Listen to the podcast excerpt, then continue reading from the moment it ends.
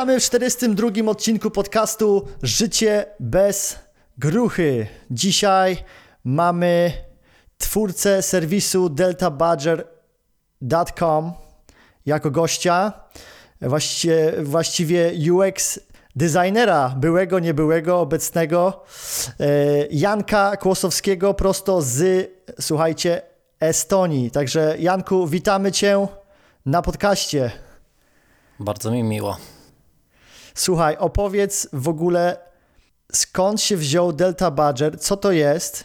Już te, zdradzę tylko, że coś związanego z trrr, dla wszystkich fanów Bitcoina. E, opowiedz w ogóle, co to jest ten Delta Badger. Delta Badger to jest serwis, który zbudowałem przede wszystkim dla siebie i dla znajomych najpierw, ale o dziwo złapał trochę trakcji, który służy do tak zwanego dollar cost averaging w przypadku inwestowania w bitcoina, czyli tak zwanego uśredniania ceny dolarowej. Tak to należałoby przetłumaczyć. Oczywiście, jak ktoś kupuje w złotówkach, to będzie to cena w złotówce. Mhm, dobra, także zaraz opowiemy ludziom, y, jak stworzyłeś y, właśnie ten produkt swój i jak w ogóle wszedłeś w ten, powiedzmy, skomplikowany świat, ten digitalowy, praktycznie new wave of finance. No musimy ale... też chyba wytłumaczyć, co to jest, bo ja Zaraz, zaraz wszystko wytłumaczymy, tak jest. W taki ale... sposób, no, dla osoby, która wie, co to jest dollar cost averaging, a osoby, które siedzą w świecie Bitcoina wiedzą, więc ja trochę jestem przyzwyczajony, żeby mówić o tym w ten sposób, a osobom, które jeszcze nie wiedzą, to pewnie trzeba by to powiedzieć trochę inaczej, trochę prościej. Zaraz to powiemy o wiele prościej, ale na razie, y, zanim przejdziemy do tego, chciałbym, żebyś opowiedział w ogóle o tych, y, właśnie przed jeszcze podcastem rozmawialiśmy o Twoich aspiracjach i o, o tych trzech takich y, etapach pracy zdalnej. Zdradziłem tutaj, że już zdradziłem tutaj, że właśnie jesteś UX designerem, więc opowiedz w ogóle mm, twoją historię, bo zawsze pytam ludzi, bo mnie to ciekawi. Nie lubię podcastów, gdzie ktoś przychodzi i wiesz, wrzuca po prostu, o, tu jest mój produkt, czy coś. Mnie bardzo interesuje właśnie, kto za tym stoi zawsze, bo, bo inwestujemy w ludzi, no nie? Jakbyś wiedział, że na przykład za Delta Badgerem stoi powiedzmy, yy, nie wiem, ktoś z rodziny tego, jak mu tam jest z, North Korea, yy, kim, jak mu jest?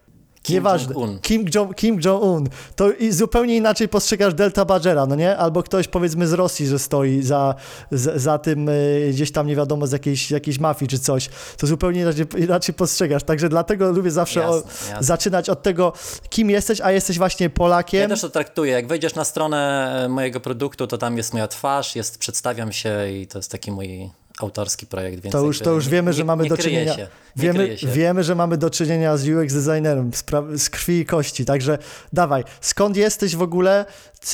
Jak ty zacząłeś z tym UX y, designem i opowiedz o tych etapach tego, tej, tej, tych twoich aspiracji właśnie na remote working. To jest długi temat. Ja zawsze byłem trochę w kierunku projektowania, w kierunku sztuk wizualnych. Kiedyś bardziej interesowały mnie takie artystyczne rzeczy. Nie wiem, jak byłem dzieckiem, e, interesowałem się komiksami, jeszcze potem długo je, je rysowałem. Trochę malowałem, zdawałem na jakieś ASP.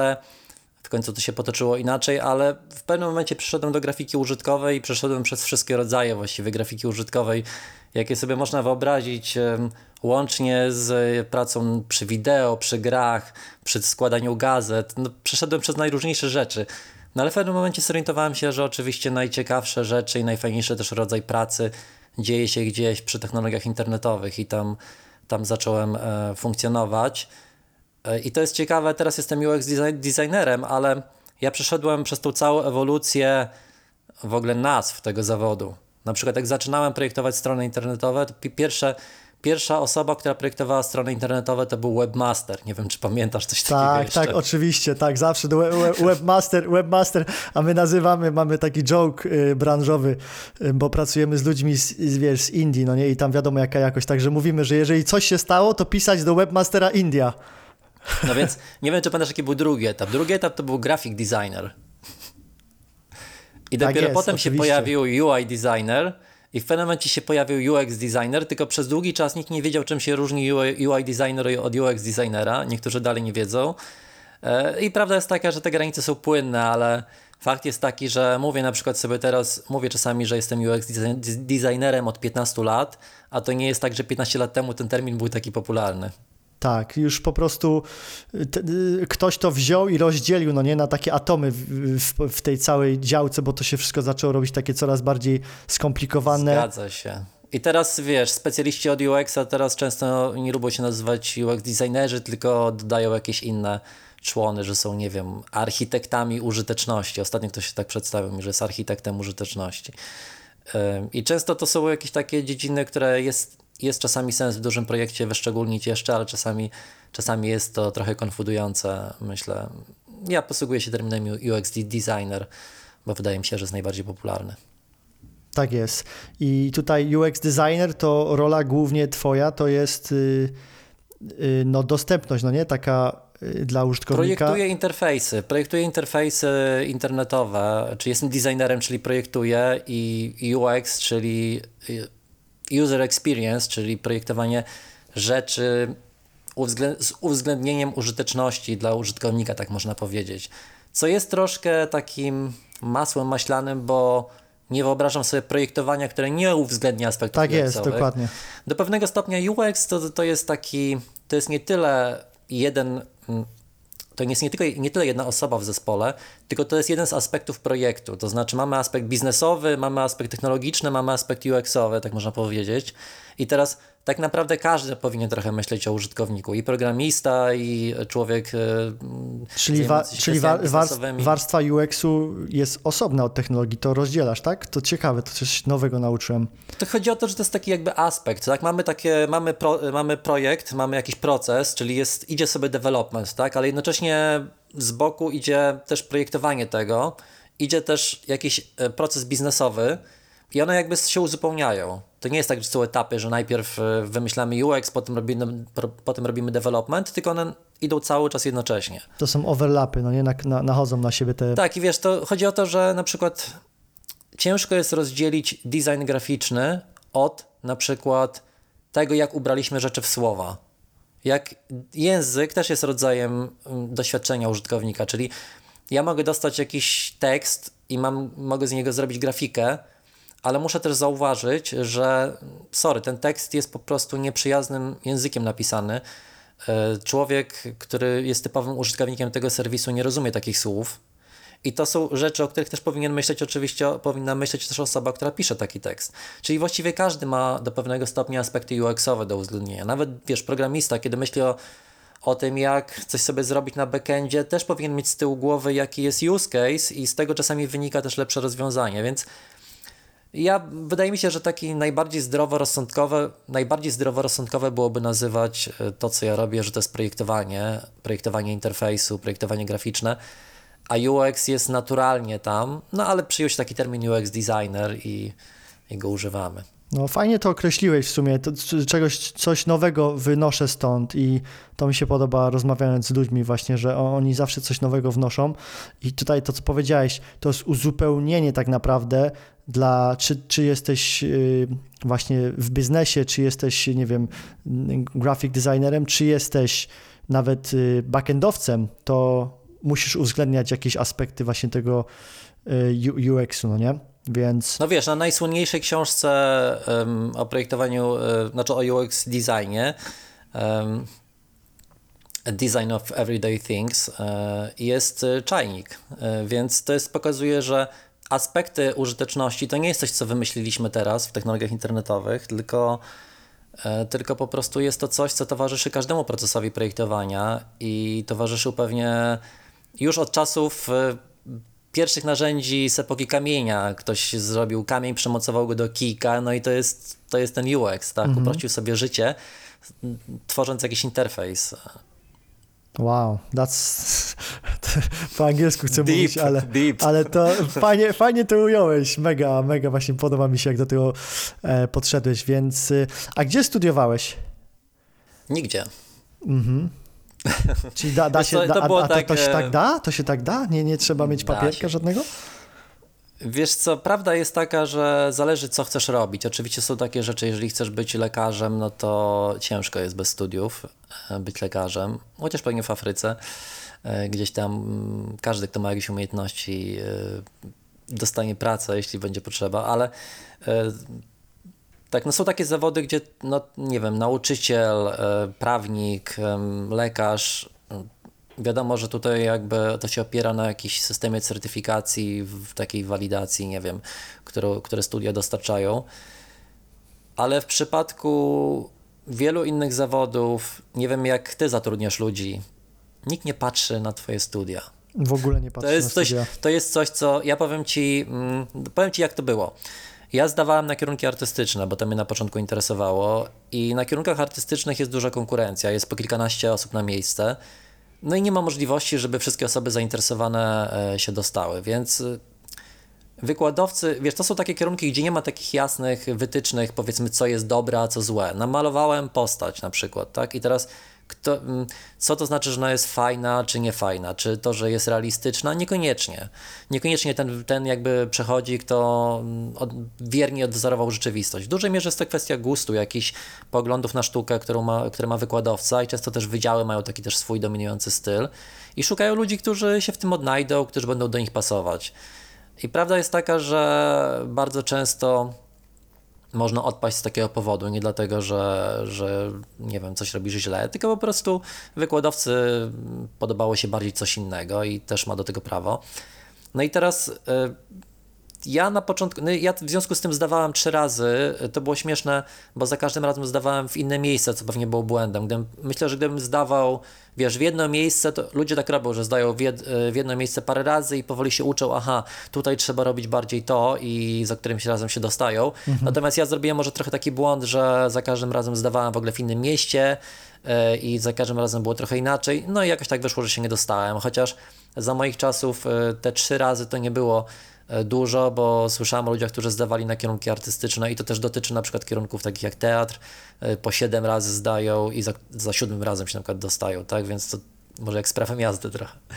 Natomiast ja powiem Ci, że zacząłem w międzyczasie pracować e, i zacząłem się utrzymywać i w pewnym momencie jak zobaczyłem moich znajomych, którzy są na studiach i są na utrzymaniu rodziców albo są w, gdzieś tam w przerwach, nie wiem, pracują w barze, a ja po- prostu byłem, samodzielnie się utrzymywałem i zauważyłem, że absolutnie nikt nie pyta cię o dyplom. Tak, tak. I w, miałem trochę taki mm, sentyment na początku, że a, fajnie by było postudiować, ale on się rozpływał, bo w pewnym momencie, wiesz, orientujesz się, no dobra, fajnie było postudiować, ale 5 lat, come on. Czyli po prostu nie widziałeś w tym żadnego celu, żeby tam na papierek po prostu gdzieś tam czekać i żeby dostać, żeby zdać go. U mnie to wyglądało tak, że zacząłem pracować i zorientowałem się, że nikt e, nie interesuje się tym, czy studiowałem. E, gorzej jest, jeśli studiowałeś, masz nadzieję, że to będzie miało jakieś, e, jakieś duże znaczenie i potem orientujesz się po skończonych studiach, że nikt nie interesuje się twoim dyplomem. 100%. A, A absolutnie. z, z drugiej strony też, wiesz, w takich rzeczach, w takich zawodach praktycznych bardziej, to liczy się portfolio. Nie wiem, jak ty Tak, ja też. zatrudniasz ludzi. Pytasz się, co robiłeś, co robiłeś wcześniej, pokaż mi, co robiłeś. Track Jeżeli record. jeszcze nie pracowałeś w żadnym projekcie, pokaż mi jakiś swój side project, pokaż mi, co tam sobie grzebiesz po godzinach, na czym się uczysz. Wiesz, jeżeli ktoś na przykład nigdzie jeszcze nie pracował, e, to niech sobie zrobi jakiś e, dla siebie pro, projekt e, for fun, tak? I pokaż mi swoje designowanie. Jeżeli ktoś nigdzie nie pracował, a nie ma nawet żadnego swojego, wiesz, designu, który sobie zrobił dla przyjemności, to dla mnie jest coś nie tak, bo to znaczy, że chyba nie lubi tej pracy. Ja tak to, ja, to lubię, ja to lubię porównywać zawsze do banku, do procesów bankowych. Dlatego, że jeżeli ty idziesz do banku i chcesz pieniądze, to musisz pokazać swój track record, czyli pokazać, no, sprawdzałem twój credit score, y, pokazać y, ile masz na koncie, pokazać jakie transakcje były w przeszłości, prawda? I, i dopiero na podstawie tego bank daje ci y, kredyt zaufania, tak? Czyli daje ci więcej tych pieniędzy. Dopiero jak je masz, dopiero jak je gdzieś tam No miałeś, jasne. jak był obrót. No i właśnie tutaj jest dokładnie to samo. Musi być jakiś portfolio, jakiś, musi być jakiś side project, musi być jakiś, jakiś experience. Nie możesz przyjść po prostu po studiach, bo to jest tak, jakbyś z pustym po prostu yy, kontem przychodził, no nie? Do banku i prosił o To jest temat pieniądze. rzeka. No, to jest Ja temat powiem rzeka. jeszcze tak, można przyjść bez doświadczenia i bez niczego, ale trzeba być wtedy gotowy. Można przyjść i powiedzieć, słuchajcie, nic jeszcze nie umiem, ale chcę się nauczyć. y, mogę popracować za darmo przez miesiąc na przykład, a dwa, trzy i po prostu nauczcie mnie. Ale, ale Janek, I Janek, to jak jest uczciwa ja, propozycja. Ale, ale Janek, jak to? Ja, ja mam, y, przecież ja studia skończyłem, ja mam y, pracować za darmo? Co ty?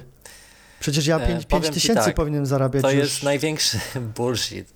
To znaczy, powiem ci coś takiego, zobacz. To jest zupełnie jakiś taki intelektualny koncept, który funkcjonuje, który według mnie jest totalnie bzdurny. Ludzie płacą za studia, płacą za jakieś kursy, gdzie ty płacisz komuś, ty płacisz komuś pieniądze i dostajesz w zamian wiedzę czysto teoretyczną. Teraz zamiast tego możesz pójść do firmy, gdzie Teraz już rzadko się zdarza, zdarzają, zdarzają staże za darmo, które też według mnie mają sens czasami, jeżeli nie trwają zbyt długo. E, Zazwyczaj ci płacą, ale mało i ludzie też narzekają. I teraz wyobraź sobie, idziesz gdzieś, nie tylko ty nie płacisz, oni płacą tobie, cokolwiek, ale jaka to jest różnica. I oni cię uczą rzeczy nie teoretycznej, tylko praktycznej Praktycznej, która ma wartość rynkową już. która przy, nawet jeżeli tam się nie zatrzymasz, to przy szukaniu kolejnej pracy, co jest więcej warte? Studia, czy to, że pół roku na przykład pracowałeś już w jakiejś firmie i miałeś tam doświadczenie? Oczywiście, że tak, jak najbardziej. No dokładnie. I wiesz, to jest tylko przestawienie się mentalne. Ludzie czują, że jak pracują za darmo, to są luzerami, bo jakby porównują się z innymi i tak dałem się wrobić w pracę za darmo. To nie jest tak, uczysz się. Ja na przykład miałem taki moment, że trochę z, m, przyszedłem do takiego projektu i to było parę lat temu już, kiedy miałem, wiesz, ponad tam 12 lat e, pracy w zawodzie na karku. Przeszedłem właśnie z pracy takiej typowo designowej w banku, przeszedłem do pracy w startupie, gdzie dużą częścią tego projektowania był element programowania w Haskellu. Mega trudny e, język, zwłaszcza dla kogoś inaczej. Nie wiem, czy mega trudny. Jest to na pewno mega trudna zmiana, przejść e, z projektowania graficznego i zabawy HTML-em w myślenie takie programistyczne i posługiwanie się Haskellem. I ja wiedziałem, że będę się musiał tego nauczyć e, i chciałem się tego nauczyć, wydawało mi się to ciekawe. Więc zaproponowałem wtedy chłopakom właśnie z Luny, e, słuchajcie, ja mogę na początku zacząć nawet za darmo, albo zaproponujcie mi jakąś kwotę, którą uważacie. Wiem, że się na początku nie będę zbyt produktywny. I wyobraź sobie, co, co mówili ludzie, z- moi koledzy z banku, gdzie wtedy pracowałem, jak im powiedziałem, że rzucam pracę w banku i będę pracował za e, ponad połowę mniejszą stawkę w jakimś startupie, bo, bo tam się będę uczył, będę tam stażystą. No przecież, ale przecież, ale Byli nie- zszokowani, nie odchodź, byli zszokowani. No bo się bali, bo, bo, bo jeżeli, oso- jeżeli ty wychodzisz gdzieś ze środowiska, w którym oni się czują bezpiecznie, to oni się czują zagrożeni. Już są za, zagrożeni się czują dlatego, że ty wychodzisz ze środowiska w niebezpieczne i nie dlatego, że y, boją się o ciebie, tylko się boją o siebie, że oni, coś z nimi jest też nie tak. I tym bardziej, Może. no ja, ja to tak widzę. Ale wiesz, jakby myślę, że podstawą jest to, jak sobie ramujemy, jak sobie nazywamy rzeczy, jak sobie to wszystko, no właśnie, jaką sobie dajemy temu ramę. Jeżeli sobie dajemy taką ramę, że o, pracuję za darmo, jestem luzerem, no można na to tak spojrzeć, a można na to spojrzeć, ale złapałem deal, w takiej fajnej firmie uczą mnie za darmo. Tak, tak. To jest, wiesz, też, y, Percepcja. też, też podejście. I teraz, nie wiem, ja się czuję, ja bym się czuł luzerem, gdybym płacił mega dużo za studia, które mnie nie uczą nic praktycznego. Amen. 100%. Także no y, fajnie, fajnie, że w ogóle o tym napomnieliśmy, bo my też to wspominamy często, ale nie, nie w takiej postaci, nie jeszcze nie w takiej ramie, więc y, Ja może się trochę wytłumaczę, bo e, jakby ludzie, którzy powiedzmy teraz zaczynają e, pracę na rynku, mają zupełnie inne spojrzenie, teraz są zupełnie inne poglądy i teraz tak naprawdę wydaje mi się też, że w takiej branży IT, nie wiem jak ty uważasz, ale ja się nie spotykam już za bardzo z darmowymi stażami na przykład. To raczej, to był, kiedyś ten temat był trochę popularniejszy, teraz ra, raczej nawet staże są płatne, a w ogóle nie wiem, czy, czy doświadczyłeś tego. Jeżeli ktoś przyjdzie, gdyby, gdyby ktoś przyszedł i powiedział: Słuchajcie, chcę się uczyć, mogę pracować za darmo, to myślę, że w wielu firmach ludzie by go przyjęli bardzo entuzjastycznie. O, jakiś pasjonat, fajnie, nauczymy cię, przyuczymy cię, zaraz już tutaj bierzcie do roboty, mamy po prostu masę roboty i, i jasne.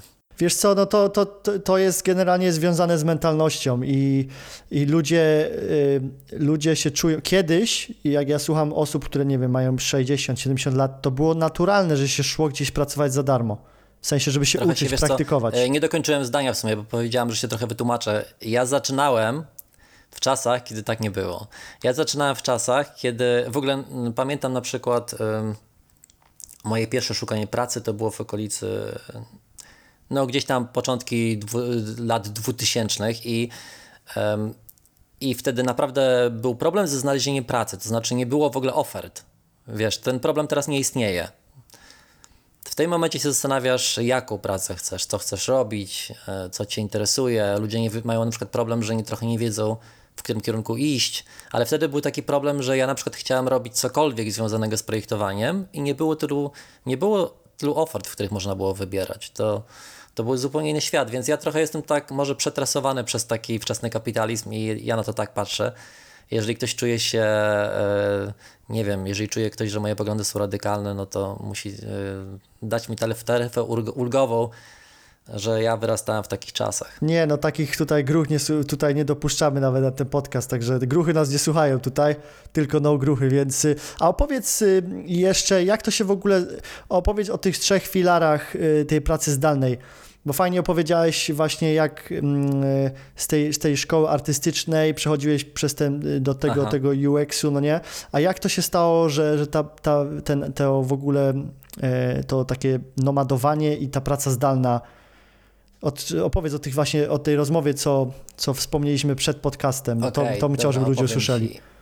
Ja pojechałem w pewnym momencie, wyjechałem sobie do Chin na takie długie wakacje, dwójpół miesięczne e, i musiałem wtedy wziąć przerwę e, z pracy. Nie zarabiałem pieniędzy w tym czasie i podróżowałem sobie tam. Mi się to strasznie spodobało i pomyślałem sobie, kurczę, jakby było super e, pojechać sobie do Azji tak na dłużej. Przecież ja robię jakiś design, jakby to było fajnie robić zdalnie. Przecież ja to wszystko mogę robić zdalnie, jest internet, dlaczego ja tego nie mogę robić zdalnie? I nie było w tamtych czasach zupełnie akceptacji dla pracy zdalnej jeszcze. I ona się powoli zaczęła pojawiać i ja zacząłem wtedy migrować z, właśnie z tej pracy, którą wtedy robiłem, gdzie siedziałem w biurze, w, składałem gazetę, do tworzenia stron internetowych, bo czułem, że to mi da taką większą niezależność.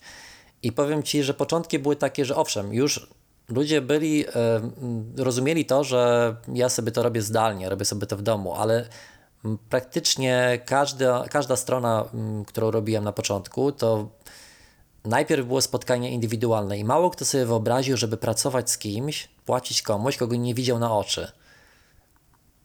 I to się powoli zmieniało, nie? Znaczy najpierw zmieniło się właśnie przy tego typu zleceniach, że ludzie zaczęli widzieć, że ok, praca zdalna jest ok, to jest normalne i wtedy nagle pojawił się inny temat. Panie, ja nie, ja nie mam czasu, żeby się spotkać, ja jestem zajęty. Dzwońmy się albo niech pan mi wyśle na maila. E, I wiesz, e, to był pierwszy etap. Natomiast e, teraz jesteśmy, to powoli się zmieniało, coraz bardziej praca zdalna wchodziła do, do startupów, że nie wiem, ludzie mieli kilka dni zdalnych, potem czasami, że niektórzy pracownicy pracowali zdalnie. No a teraz wiesz, mamy właściwie już czwarty etap, bo to można powiedzieć był trzeci. E, I mamy teraz czwarty etap, kiedy COVID właściwie wprowadza pracę zdalną do korporacji, że duże firmy nagle się orientują, że po co my wynajmujemy biura. Tak, i nawet nie wiemy, co się stanie w ogóle w przyszłości, bo teraz patrząc, ja dostałem dzisiaj maila, że e, e, The Business Show, największy, który mieliśmy zapłacony pod koniec tego roku w Londynie, Business Expo, jest odwołane, słuchaj, także no nie wiem, powiem ci, y, rozmawiam z ludźmi też z klientami i wszyscy mówią po prostu, słuchaj, no to jest, zmienia się system pracy w ogóle, zmienia się jak my na dobre. Ja, ja powiem ci, że ja sobie śpiewam tylko nie opuszczaj mnie, korono, nie opuszczaj mnie, korono. Wiesz co, wszystko ma swoje plusy i minusy. Praca zdalna ma oczywiście też swoje minusy. Oczywiście. I praca w biurze ma swoje minusy i praca w biurze też ma swoje plusy i praca w domu też ma swoje plusy. Każdy powinien szukać tego, czego, czego mu potrzeba. Ja zawsze marzyłem o pracy zdalnej i, i mega zazdroszczę ludziom teraz, że mają taki wybór i że mają taki dostęp też do rynków światowych, że mogą szukać pracy w dowolnym miejscu, a nawet mogą ją wykonywać zdalnie z Tajlandii, no to czy wiesz, czy z Chin, tak jak sobie wymarzyłem. Nigdy tego marzenia nie zrealizowałem, to znaczy nigdy nie mieszkałem dłużej w Chinach. Może jeszcze to się zdarzy. Chociaż Chiny już przestały być takie przyjazne dla obcokrajowców w międzyczasie. E, więc, więc raczej myślę Azja Południowo-Wschodnia, jeśli już. A dlaczego, przepraszam, że cię zapytam, y, że, ci, że, ci, że się wtrącę, dlaczego przestały być przyjazne dla obcokrajowców? Ja tam byłem, pamiętam, nie wiem, może 5 lat temu w Chinach i faktycznie Wiesz co, jeszcze było to okay. się zmieniało, y, to się zmieniało stopniowo. No mamy, mamy wojnę, wiesz, taką handlową, taką zimną wojnę z Chinami, można powiedzieć, myślę, która napędza też takie, taki chiński nacjonalizm. Ogólnie te kraje azjatyckie E, Chiny, Japonia, Korea mają takie swoje, taki swój rys nacjonalistyczny, e, którego, o którym może mało kto w Europie wie, jak się nie interesuje e, tamtym, tam, tamtą częścią świata. Natomiast teraz on jest jeszcze napędzany przez jakieś takie właśnie, nie wiem, presję, mm, taką nagonkę właśnie prowadzoną przez USA na przykład, no to Chińczycy też się forsują i umacniają swoje po prostu siły. No i wiesz, jest masę propagandy na przykład takiej antyzachodniej, antyamerykańskiej. Osoba, która obecnie wjeżdża, też bardzo tam u nich urósł aparat inwigilacji. Na przykład w, jeszcze parę lat temu, jak ja na przykład byłem w Chinach, y, tam to już było ponad 10 lat temu, to E, pierwszego wieczoru, jak wjechaliśmy z Hongkongu, który wtedy był chyba, nie wiem czy już wtedy był, już chyba wtedy był Chin, dołączony do Chin, ale jeszcze tego się w ogóle nie dało odczuć. E, natomiast jak, weszli, jak wjechaliśmy do kantonu, to pierwszego wieczoru sobie siedzimy nad rzeką, e, jest miły, ciepły wieczór i do nas dołączył się Chińczyk, gada z nami, gada i w pewnym momencie wyjmuje legitymację i mówi po prostu, że on jest tajniakiem i, i po prostu to jest jego praca. Ale tak bardzo miło się pytał, e, skąd jesteśmy, jakie mamy plany w ogóle, co nam się podoba, czy nam się podoba w Chinach i tak dalej. Taki bardzo był towarzyski, ale był tajniakiem, który przyszedł po prostu sprawdzić, co my tutaj robimy. No ale to było jeszcze w czasach przed, e, przed e, tą technologiczną inwigilacją. Wiesz, teraz jest tak, że jesteś, jesteś inwigilowany przez kamery zainstalowane wszędzie, jest technologia, która cały czas cię trakuje. E, jest, e, wiesz, też służby takie jak policja mają dostęp do tego, tak? Czyli na przykład, nie wiem, w, moment, do, w dowolnym momencie, jeśli zatrzymają cię z dowolnego powodu, oni sobie mogą grzebać w takich archiwach i zadają ci takie pytania typu a co pan robi, na przykład, nie wiem, gość chodził do jakiegoś biura pracować i na przykład e, dostaje takie pytanie, a dlaczego pan do tego budynku tak często wchodzi? Dlaczego pan tam wchodził tydzień temu o godzinie 9 rano? Czy pan tam pracuje, czy coś tam innego Czyli robi? zero, Wiesz, no zero, zero prywatności. Analizują. tak, e, tak, zero prywatności. Też e, są takie, wiesz, historie. Nie wiem, ktoś na przykład mieszka i gdzieś wyjechał i wraca i na przykład pod domem czeka na niego policja i się upewnia, a gdzie pan był, bo tutaj kamera zarejestrowała, że pana dawno nie było, dawno pan nie wchodził do mieszkania. Ja pierdolę, ale ja. Wiesz, no jakby to jest, e, w tej chwili tak to wygląda. Ja wiem o tym od osób, które mm, śledzę na przykład kilku takich vlogerów chińskich, którzy ostatnio, jest takich dwóch bardzo popularnych e, vlogerów chińskich, którzy ostatnio wynieśli się, znaczy e, nie vlogerów chińskich. Vlogerzy są z zachodu, ale mieszkali w Chinach i vlogowali o Chinach. I oni ostatnio wynieśli się z Chin i już vlogują o Chinach, ale nie z Chin, dlatego że atmosfera się stała nieznośna. E, właśnie taka atmosfera, która wręcz stwarzała takie poczucie zagrożenia, więc ten klimat się trochę zepsuł. Mhm. No to zeszliśmy trochę z tematu, ale powiem ci, że że fajnie też zawijasz te wątki, bo masz właśnie sporą wiedzę. Ja na przykład nie czytam, e, czy tam nie patrzę, co tam tweetują właśnie o takich rzeczach, chociaż bardzo mnie to ciekawi, ale od osób właśnie takich jak ty. Wolałbym takie zaufane osoby, które tą wiedzę po prostu przefiltrowały przez swoje źródła, niż gdzieś tam czytać w internecie, bo tyle już tego syfu jest, że aż mi po prostu szkoda czasu, wolę się skupić na firmie i na rozwoju. Ale przechodząc Może do... jak się rozgaduje, bo jak będziemy bo ja mogę tak dryfować, więc musisz mnie, wiesz, stopować czasami. Ale to bardzo, bardzo, bardzo fajnie, bo też y, jakbyśmy wszystko robili, w, y, wiesz, według agendy, to by było bardzo nudno, a to właśnie chodzi o to, żeby mieć trochę spontaniczności. I teraz wróćmy do, inwesto wróćmy do inwestowania, y, bo do tego sprowadza się cały ten twój serwis Delta Badger. I zanim opowiemy właśnie jeszcze o tym Delta Badgerze, to chciałbym, żebyś powiedział właśnie, jak się zaczęła Twoja przygoda, Janku, z inwestowaniem y, i opowiedział właśnie o y, różnych, jak się nazywa, nie wiem, złoto, akcje, bit, bitcoin czy tam cryptocurrency, to są aktywa. różne aktywa, o, właśnie, w różne, inwestowaniu w różne aktywa. Co to było tak, że gdzieś parę lat temu był taki moment, że zacząłem się trochę czuć wypalony pracą startupową UX designową.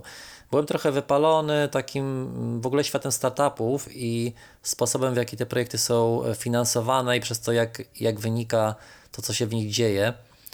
E, widziałem, że dużo tych projektów jest prowadzonych trochę bez sensu, że robi się często rzeczy, które od początku nie mają sensu, pieniądze są przepalane i to mnie jakoś strasznie zdemotywowało jako designera i straciłem trochę takie poczucie sensu swojej pracy i zacząłem widzieć, że ja mogę tak długo nie wytrzymać, jeszcze mi to sprawia przyjemność, ale nie wiem jak długo dam radę i zacząłem tak sobie myśleć, no dobra, ale w tym momencie jest to moje główne źródło utrzymania, więc jeżeli coś innego, to z czego będę żył? Jak, jak nie skończyć jako taki frustrat, który, który robi, ale narzeka na swoją pracę, ale nic nie zmienia?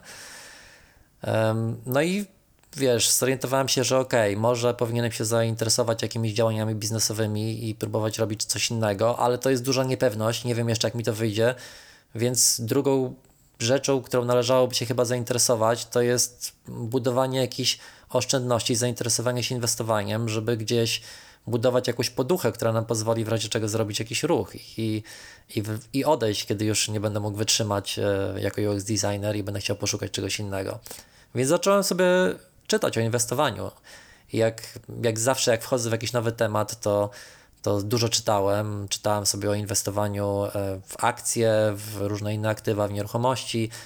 Patrzyłem sobie tu i tam, e, próbowałem tego i owego. No i w międzyczasie też ja o Bitcoinie słyszałem e, właściwie na samym początku, bo pierwszy raz o Bitcoinie usłyszałem w 2010. To był pierwszy startup weekend w Polsce, w Warszawie i tam Tomek Kolinko, barwna postać związana z branżą, e, chyba wprowadził w mój świat ten temat. I ja wtedy nie zrozumiałam zupełnie e, Bitcoina. Natomiast wydał mi się ciekawy i śledziłem go jako taką ciekawostkę technologiczną. Wydawało mi się, wydawał mi się fascynujący, bo Bitcoin ma jakoś tam ma ten taki element mm, fascynujący, tajemniczy, związany z technologią, z, e, z tym, że jego twórca jest nieznany. Jest to taka fajna historia, która zresztą w dużej mierze podbudował e, wartości bitcoina według mnie. Są, są plotki podobno, że przez Rosjanów został zbudowany i są że... najróżniejsze plotki. No. Natomiast w momencie, kiedy zacząłem interesować się inwestowaniem, to po raz pierwszy zainteresowałem się bitcoinem na serio jako aktywem. I patrzyłem, jak wygląda właśnie, jak wyglądają rynki, jak wyglądają nieruchomości, jak wygląda rynek akcji.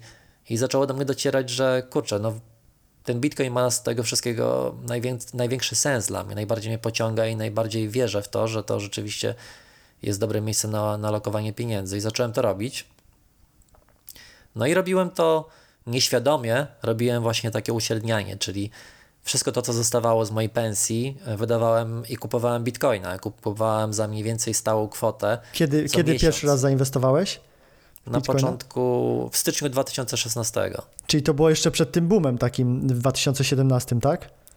Przed jednym z kolejnych boomów, tak. I ile... Nie pierwszym i nie ostatnim, ale... Wyszedłeś wtedy w, w, tym, w tym boomie 2017? E, nie. Czyli w ogóle zostawiłeś... E, wiesz co, to jest, to jest tak, że po pierwsze nawet w największym dołku po tym boomie, to dalej był względem ceny pierwszego bitcoina, którego kupiłem, którego kupiłem za niecałe 400 dolarów, to nawet jak bitcoin spadł potem z tych 20 tam do poniżej 4000 dolarów, tak, był taki moment tam w 2018 i potem na początku chyba jeszcze na początku 2019, dobrze mówię, czekaj, nie pomyliłem chyba lata, no były dwa takie momenty. Na początku 2020 teraz był moment, jak koronawirus się zaczął, zaczął że znowu spadł tam chyba poniżej 4000. To nawet wtedy to jest, to jest wzrost względem pierwszej ceny, za którą ja kupiłem 1000%, tak? czyli 10 razy. Mhm, czyli... Więc ja trochę inaczej to postrzegałem. Oczywiście, jak cena była, wiesz, jak cena bitcoina była 20 tysięcy dolarów, trzeba było go sprzedawać nie mam absolutnie żadnych wątpliwości, natomiast takie rzeczy wiesz z perspektywy czasu. Tak jest, na, na, na, najłatwiej powiedzieć teraz, no nie? O, dlaczego nie sprzedawałeś wtedy, jak, jak było po 20 tysięcy dolarów, no nie? Więc y, dobra, a czy mógłbyś jeszcze coś powiedzieć więcej właśnie o tym? Patrzyłeś właśnie inwestowania y, w złoto, w akcje i dopiero później przeszedłeś y, do, do krypto, czy to było po prostu tak wszystko in parallel? Czyli wszystko jednocześnie robiłeś? To było prawie jednocześnie, chociaż przyznam się, że jak kupowałem pierwszego bitcoina, to już miałem jakieś akcje i miałem też jakiś kontakt z rynkiem złota. To, to, to było tak, że wiesz, właśnie tak jak Ci mówię, że jak zacząłem się tym interesować, czytać, to jednocześnie e, interesowałem się różnymi typami aktywów. Nieruchomości nie były dla mnie wtedy dostępne, bo nie dysponowałem jeszcze takim kapitałem. Natomiast, e, no właśnie, Bitcoin też jest bardzo dostępny, bo w tamtych czasach też zakładanie konta na giełdzie nie wymagało to absolutnie żadnego, nie wiem, KYC, żadnego procesu, można to było zrobić w jeden wieczór i bardzo szybko można było kupić sobie kawałek bitcoina, więc było to bardzo przystępne. Nawet wiesz, założenie konta maklerskiego to jest czekanie kilka dni na jakieś papiery z banku, e, żeby, czy tam z domu maklerskiego do podpisania. Potem jeszcze trzeba zrobić przelew, znowu czekasz parę dni, a bitcoin właśnie jest technologicznie bardzo do przodu i bitcoin, ta bariera wejścia była bardzo niska, co myślę, że dla wielu ludzi było takim właśnie gateway dragiem. Słuchaj, a jak ty w ogóle porównujesz, y, czy odpowiadasz ludziom, którzy mówią, a wiesz co, bo y, ja inwestuję w coś, co jest tangible, czyli takie namacalne, nie powiedzmy nieruchomości, bo to mogę dotknąć, y, widzę, że to jest fizyczne i tak dalej. Osoby, które mają oczywiście większy już kapitał, żeby zainwestować w te nieruchomości, a osoby właśnie, które też mówią, że te bitcoin, że któregoś dnia może iść po prostu, wiesz, down to, down to the shithole, czyli że może w ogóle to prysnąć całkowicie. Myślę, że nikt nie powinien inwestować w rzeczy, których nie czuje. Jeżeli ktoś czuje nieruchomości i się w tym dobrze odnajduje, i rozumie nieruchomości, a nie rozumie bitcoina, to jest racjonalne, że, żeby inwestować w nieruchomości. Ja na przykład nie czuję za bardzo nieruchomości. Znaczy, rozumiem nieruchomości jako takie, mm, jako element dywersyfikacji, jako element takiego długoterminowego ulokowania kapitału, ale to też ma swoje minusy. Jest niska płynność. Wiesz, wyobraź sobie na przykład, że masz cały kapitał w nieruchomościach i masz nagle jakąś e, nagłą potrzebę, nie wiem, ktoś z swoich bliskich, czy ty musisz jakiś drogi zabieg medyczny mieć, albo no jakoś masz potrzebę, która jest, która wymaga, nie wiem, posiadania jakiejś większej gotówki i może się okazać, że wcale nie jest tak prosto ją, ją uzyskać. Może bank ci da kredyt na pod zastaw mieszkania, możesz sprzedać mieszkanie, ale to jest, wiesz, to nie jest takie... To jest proces, to jest nie, hop, nie, jesteś, nie, jest, nie jesteś liquid po prostu, nie masz, nie masz gotówki. Dokładnie, więc to nie jest tak więc y, jeżeli chodzi o przekonanie o, co do wartości bitcoina, ja uważam, że w czasie na przykład tego programu nikogo nie przekonamy do, do wartości bitcoina. Y, to jest jakiś proces. Dla większości ludzi tym momentem, kiedy uwierzą w bitcoina, to będzie wtedy, kiedy on będzie długo na rynku. Kiedy mm, wiadomo, że w tym momencie większość ludzi patrzy, mm, ocenia, czy coś będzie za 10 lat, na podstawie tego, czy było 10 lat temu, tak czy jest. było 20 tak, lat tak. temu. Tak, No taka chyba natura jest to ludzka, jest, no nie? E, to jest jakiś taki, e, wiesz, zdrowy rozsądek, który w wielu wypadkach ma sens. On nas zawodzi tylko czasami, co się bardzo rzadko zdarza, kiedy pojawia się coś nowego. Mhm. Więc wiesz, Bitcoin jest tym czymś nowym, co w naturalny sposób wydaje się ok. Bitcoina nie było 15 lat temu, więc dlaczego mam wierzyć, że za 15 lat będzie dalej istniał? I jest to mm, logiczne i w jakiś tam sposób rozsądne, dopóki nie zaczynamy się interesować tematem i nie zaczynamy wierzyć w to z innych powodów. Natomiast y, właśnie no z czasem, kiedy z każdym rokiem, kiedy Bitcoin funkcjonuje dłużej, kolejne osoby przekonują się, że może jednak będzie istniał za 10 lat, za 15 i za 50.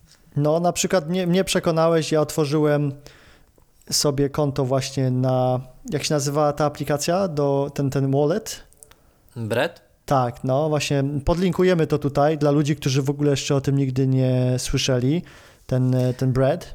Dobra, może zacznijmy tak trochę, żeby, żeby nie robić z tego takiej propagandy, kupujcie bitcoina, ładujcie się w bitcoina. Nie, e, nie, nie, absolutnie.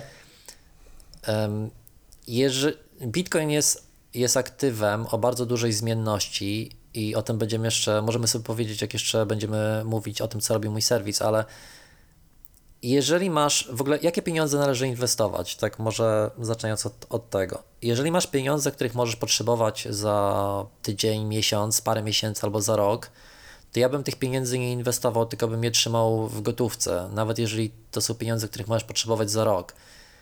I inwestowałbym pieniądze, które, które masz, nadwyż, masz nadwyżkę, masz nadwyżkę ponad takie zapasy, które ci powiedzmy zapewniają taki święty spokój na, na przynajmniej rok do przodu. Mhm.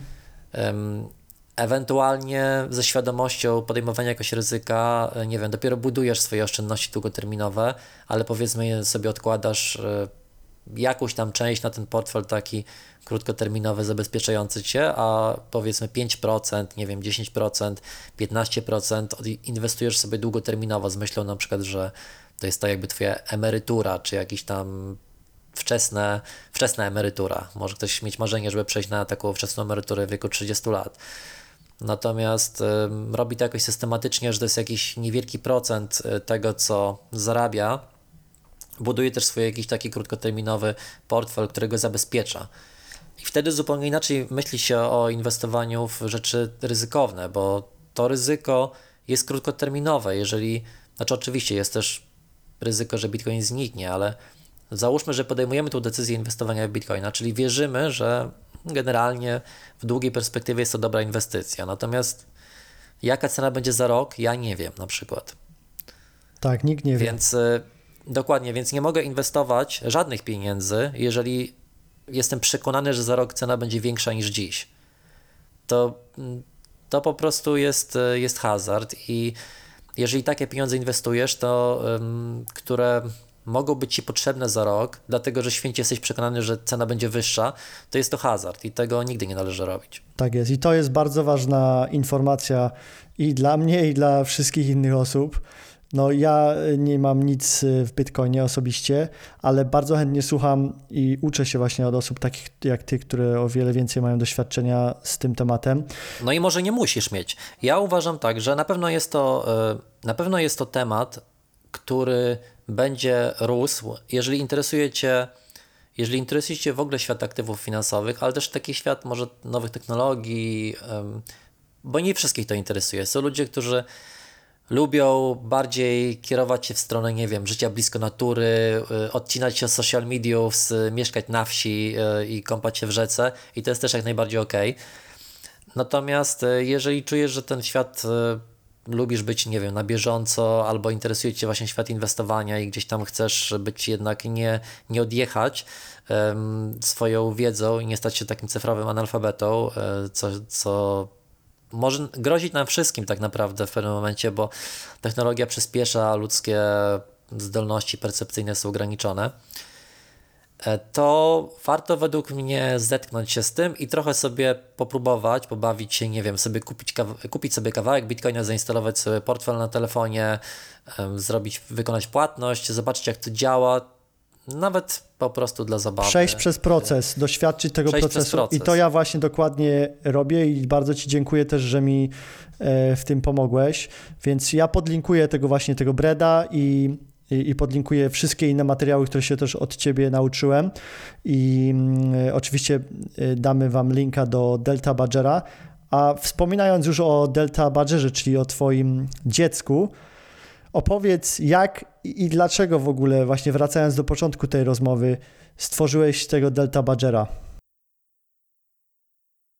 Tak, zacznijmy od tego, dlaczego w ogóle coś stworzyłem, a nie jestem dalej tylko UX designerem w jakimś większym projekcie.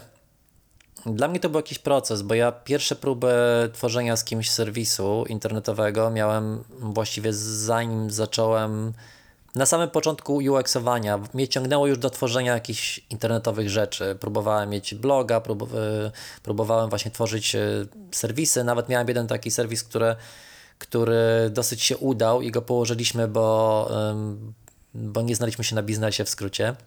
Mój największy problem wtedy był taki, że ja tego wszystkiego się uczyłem, czułem się bardzo niepewnie e, w świecie tworzenia produktów cyfrowych, bo moje umiejętności technologiczne nie były, techniczne nie były duże e, i czułem, że tak trochę sam tego nie ogarnę, że jestem tylko projektantem graficznym. Pierwsze te, te startupy, które, które próbowałem robić, te produkty, to e, robiłem z, z kolegą programistą, e, z Marcinem Kaszyńskim. Mieliśmy kilka tam podejść e, do tematu. Trzecim podejściem był serwis. Eksperymentowaliśmy z taką ideą um, Lean Startup, wtedy to był popularny temat, który się rodził i mieliśmy taki pomysł startup co miesiąc. Wymyślamy sobie jakiś mały projekt, który da się zrealizować, który, którego MVP da się zrealizować najlepiej w weekend.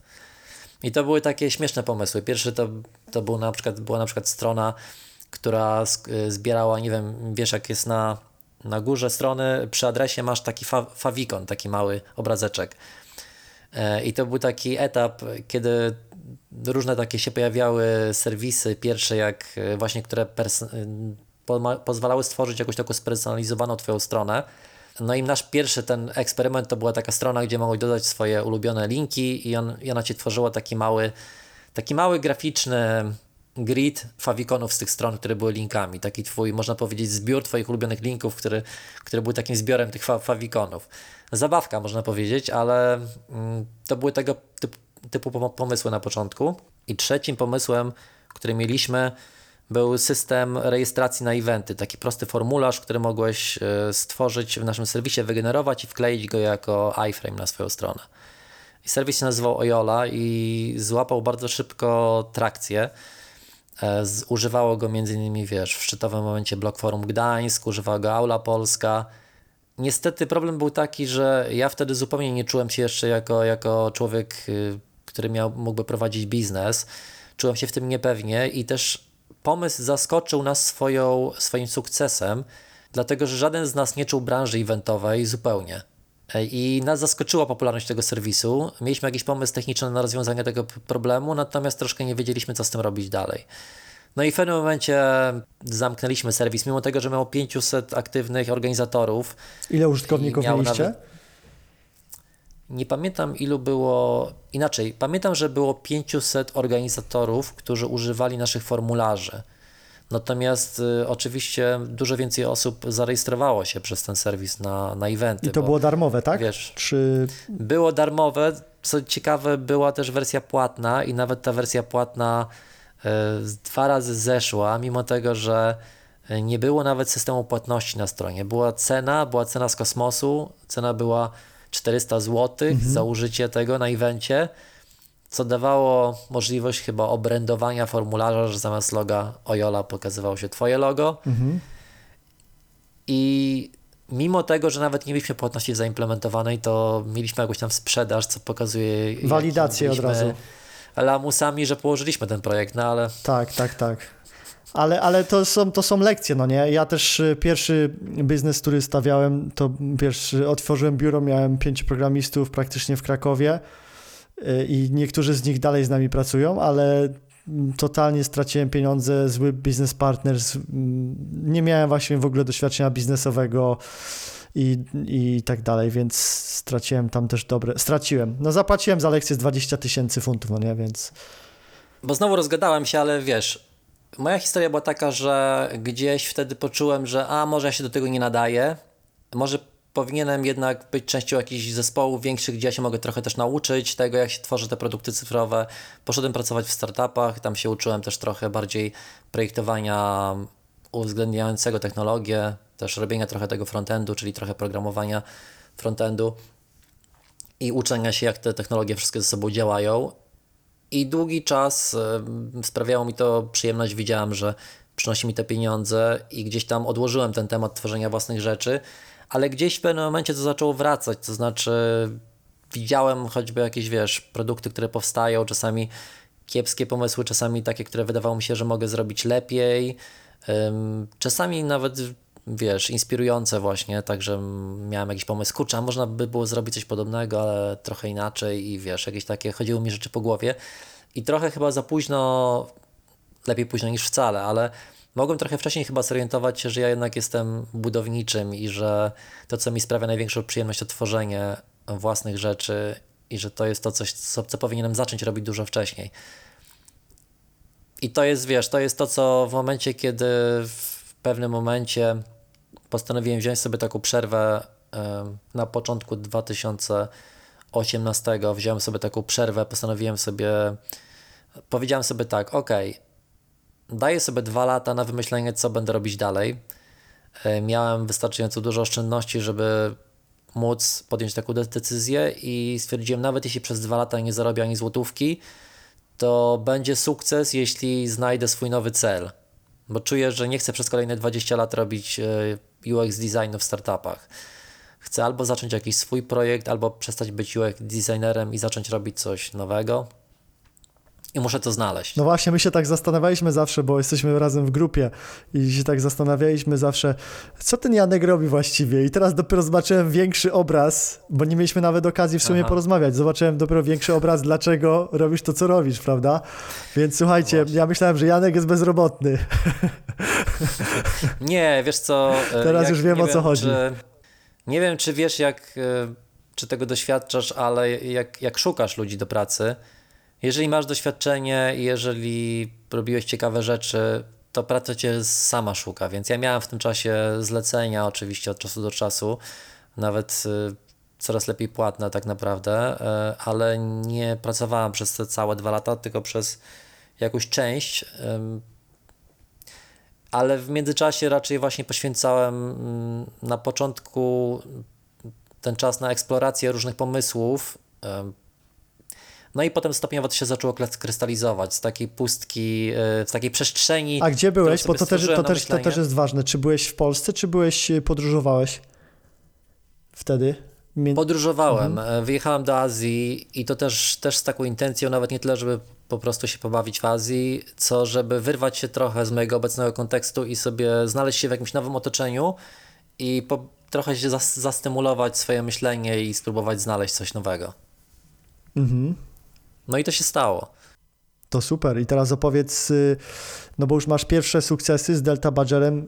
y, Ten portal naprawdę coraz lepiej śmiga, jest coraz, coraz, coraz bardziej taki efektywniejszy. Y, No ja widzę ogromny postęp, pamiętam od samego Zaraz opowiem- konceptu. Zaraz Mhm. opowiem o tym serwisie, ale powiem jeszcze, że moją aspiracją taką było, żeby zrobić serwis e, za własne pieniądze, żeby spróbować zrobić coś bez finansowania i żeby spróbować zrobić to tak, jak zawsze mi się wydawało, że taki projekt powinien, powinien powstawać, czyli że MVP powinno powstać w miarę szybko, jak najszybciej zostać zwali, zwalidowane przez rynek. I zawsze gdzieś to mi kołatało w głowie, ale nigdy w tych większych projektach to tak nie wygląda. Zazwyczaj development pierwszej wersji, która trafia na rynek i tak trwa najczęściej nawet dłużej niż rok, Tak, tak. Albo przynajmniej Ludziom, wiele lu- ludziom się wydaje, że to, to jest tak, o, przecież to jest takie proste czy coś, a stwórz sobie takie coś, no nie? Ja teraz też tworzę nowy produkt y, z partnerem. Jest to, No. tak, jest to, jest to, zajmuje to czas, ale też jest taka umiejętność i właśnie tego szukania tego MVP, czyli jaki jest ten minimalny produkt, który tą ideę zwaliduje i uciąć wszystko, co niepotrzebne, zrobić e, taki mikroprodukt, który robi jedną rzecz, ale testuje tą ideę i to próbowałem zrobić z Delta Badgerem. No i się udało, to znaczy dosyć szybko ta walidacja przyszła po tym, jak zrobiliśmy pierwszą wersję. Może, może zacznijmy od tego, co ten, co ten Delta Badger robi. Tak jest. Del, bo to spina trochę te wcześniejsze tematy, o których rozmawialiśmy. Do, dokładnie, dlatego chciałem, żebyśmy zaczęli właśnie yy, najpierw, żebyś powiedział o co chodzi z tym Delta Badgerem, a później dookoła, tak powiedziałem, przejdziemy i wrócimy znowu do początku. To mówiąc o tym, co robi Delta Badger w taki sposób zrozumiały bardziej dla osób, które w ogóle nie, nie mają pojęcia jeszcze o temacie, to Delta Badger to jest takie narzędzie dla osób, które właśnie nie miały jeszcze nawet czasami do, doświadczenia z e, inwestowaniem, nie mają na przykład doświadczenia z emocjami, e, które są związane z inwestowaniem, a emocje są dużą częścią tego i to jest narzędzie, które pomaga inwestować w aktywo o zmiennej wartości, w tym wypadku jest to Bitcoin. I używa do tego takiego systemu inwestowania, który jest znany z y, rynku akcji, który pozwala nam odizolować się trochę od emocji i uzyskać i zmniejszyć ryzyko inwestycji. To znaczy, jeżeli mamy aktywo, które jest, którego cena się mocno waha, dziś jest 50 dolarów, jutro może być 100 dolarów e, i to mamy taki problem, że chcemy zainwestować, nie wiem, w akcje na przykład jakiejś firmy, ale widzimy, że ta cena się waha i zastanawiamy się, kurczę, kupiłbym, wydaje mi się, że to długoterminowo urośnie, ale jutro może być cena niższa. Czy, czy dziś to jest Ba- ten bardzo, moment. bardzo podobnie jest z Forexem. Ja tak y, robię, bo bardzo często wymieniam pieniądze z dolarów na, na funty, później z funtów na złotówki i bardzo często... No dokładnie. No, to sam, ten sam koncept, no nie? E, Dokładnie, to dotyczy każdego aktywa, które ma zmienną wartość. I jaka jest na to odpowiedź? Jest to taka metoda, która, która została wymyślona właśnie na, na rynkach tradycyjnych, nie została wymyślona na, w, dla Bitcoina, mimo tego, że w świecie Bitcoina jest to bardzo popularny mem. To zamiast kupować za dużą kwotę naraz jednocześnie, zaczynasz kupować za stałą kwotę w stałych odstępach czasu, czyli na przykład kupujesz akcje za 100 dolarów co tydzień, co miesiąc, co kwartał. W przypadku rynków tradycyjnych trochę ograniczeniem jest to, że dotychczas, teraz się to zmienia dzięki takim aplikacjom jak Revolut, jak e, Robinhood, ale kiedyś nie dało się kupić kawałka akcji, więc było trochę trudniej uśredniać, bo trzeba było kupić co najmniej jedną akcję. Jedna akcja może kosztować na przykład, nie wiem, kilkaset dolarów, tak? Więc, więc em, e, łatwiej, byłoby to, łatwiej było to robić inwestując większe kwoty. Natomiast w przypadku Bitcoina można kupować nawet groszowe kwoty, więc bardzo łatwo jest taką rutynę wprowadzić i kupować na przykład za 100, za 100 dolarów Bitcoina o wartości 100 dolarów raz w tygodniu. I co to daje? To pozwala nam po pierwsze uzyskać e, zamiast e, ceny, zamiast ryzykować i zamiast podejmować jakąś taką decyzję hazardową, czy dziś jest najlepszy moment na inwestycje, to rozkładamy to ryzyko i uzyskujemy średnią cenę z jakiegoś długiego okresu, czyli na przykład średnia cena z nadchodzącego roku, jeżeli zaczynam dziś i będę to kontynuował przez cały rok. Co ciekawe, ta średnia cena, którą uzyskujemy w uśrednianiu, jest niższa niż średnia arytmetyczna. Dlaczego? No bo jeżeli cena średnia z danego okresu będzie na przykład 100 dolarów, ale jeżeli raz jest niższa, raz jest wyższa, to dlaczego my uzyskujemy średnio cenę niższą niż 100 dolarów e, uśredniając? Dlatego, że jeżeli kupujemy za 100 dolarów, to jeżeli cena spadła, to kupujemy troszkę więcej tego aktywa, a jeżeli cena urosła, to kupujemy go trochę mniej. Czyli jednym słowem, statystycznie kupujemy więcej po cenie niższej niż po wyższej. Może to jest mało intuicyjne, ale jesteśmy na wersji audio, więc nie można tego rozrysować. E, Jest, jest przykład e, chyba dosyć dobrze opisany na, na stronie głównej e, Delta Badgera, jak kogoś, jak kogoś interesuje. Jest też artykuł na, na Medium, gdzie troszkę opowiadam więcej o uśrednianiu i też można go podlinkować. Natomiast jest, jakby pierwszą korzyścią jest to, więc, że uzyskujemy, można powiedzieć, dobry deal, tak? Taką średnią cenę. Nie wiemy, jaka będzie cena, nie mamy pojęcia, więc zmniejszamy ryzyko przez uzyskanie ceny średniej. Ale druga kwestia jest taka, że mm, inwestując długoterminowo, można powiedzieć, cena dziś nie ma znaczenia, bo ja inwestuję z e, perspektywy 10 lat na przykład. Także jakby nie zamierzam tego ruszać przez najbliższe 10 lat, 20. Ludzie tak inwestują na przykład w akcje na swoich kontach emerytalnych, inwestycyjnych i ich perspektywa jest bardzo długa. Ale tutaj wchodzi w, y, do gry ludzka psychologia, która sprawia, że bardziej boli nas strata niż to, że nie zarobiliśmy tak dużo, jakbyśmy mogli. Amen. To znaczy, jeżeli dziś y, zarobi, jeżeli dziś zainwestowałem w Bitcoina, jutro jego cena urosła, to pojawia się taki, taki niedosyt, ach, mogłem zainwestować więcej. I to jest też jakiś rodzaj dyskomfortu, ale jest on dużo mniejszy niż kiedy jutro cena jest niższa. No ja tutaj przerwę Ci szybko i podam przykład. Kupiłem coś na Amazonie, będąc w Las Vegas. Kupiłem to za 20 chyba 5 dolarów. To chyba książka była. I chciałem ją zwrócić. Byłem e, dwa tygodnie w Las Vegas. No i nie dało rady zwrócić, bo coś tam jakaś polityka i nie dałem rady po prostu i straciłem 25 dolarów. Po prostu zostawiłem tą książkę, no nie? Bo to się okazało, że to wysłali mi nie to, co powinni. I teraz tak. W tym samym no dniu właśnie. W tym samym dniu zarobiłem 10 tysięcy dolarów, bo zamknąłem e, takiego deala. I słuchaj, nie cieszyłem się z 10 tysięcy dolarów tak, jak e, po prostu przejmowałem się, mówię, kurwa, straciłem 25 dolarów na jakąś jebaną książkę, no nie? Bądź wysłali mi to, nie, nie, to, co trzeba. I to doskonale wracam do tego zawsze, przypominając sobie, jaka to jest głupota i zupełnie zapomniałem o tych 10 tysięcy dolarach w ten, w ten sam dzień, który zarobiłem. No można, w przypadku rynku mówimy, że te emocje rynkowe to jest strach i chciwość. I strach jest silniejszą emocją. No teraz wiesz, i teraz, y, i teraz wiesz, uśrednianie jest metodą, która przez wprowadzenie takiego systemu, bo to jest jedna z tych metod, które wprowadzają taki system w inwestowanie, tak? Czyli jakby jak y, dokonuję zakupu, to nie dokonuję indywidualnej decyzji dziś, rozważając wszystkie aspekty, tylko mam jakąś swoją y, metodę, którą sobie wymyśliłem, postanowiłem się jej trzymać, z, umówiłem się z samym sobą, że będę się jej trzymał. I w momencie, kiedy nadchodzi moment zakupu, sprawdzam sobie jak robot, czy są spełnione warunki tego zakupu, czyli na przykład jest dzień, ten dzień miesiąca, ten dzień tygodnia, gdzie jestem umówiony z sobą, że będę uśredniał. I dziś kupuję za 100 dolarów, niezależnie od tego, jaka jest dzisiaj cena. I to jest system, który pozwala nam wyłączyć emocje.